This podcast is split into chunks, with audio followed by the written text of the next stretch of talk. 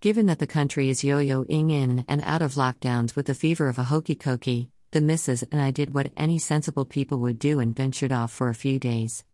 By now you're sick of words like bespoke and staycation, so I'll do my best to refrain. We headed to Ross Harbour to experience the views and brews that County Fermanagh had to offer. The Inishmacsaint Brewery is located in Derrygonnelly, Enniskillen. The pour is pale with a slight bit of cloud. There's grassy notes on the nose and a smooth, juicy whiff subtly shining through. On the taste buds there's a crispness to it that I would usually associate with a crafted cider.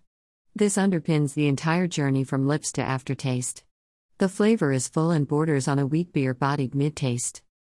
The boasts on the bottle indicate this is a dry hop session pale ale. The bitterness associated with the IPA style is very low with this one, so much so that I couldn't locate an IBU number, however it is noticeable within the citrus notes. A lovely crafted ale and unlike any IPA I've tried. Little Dog boasts a rough and ready unfiltered taste and a surprising smoothness.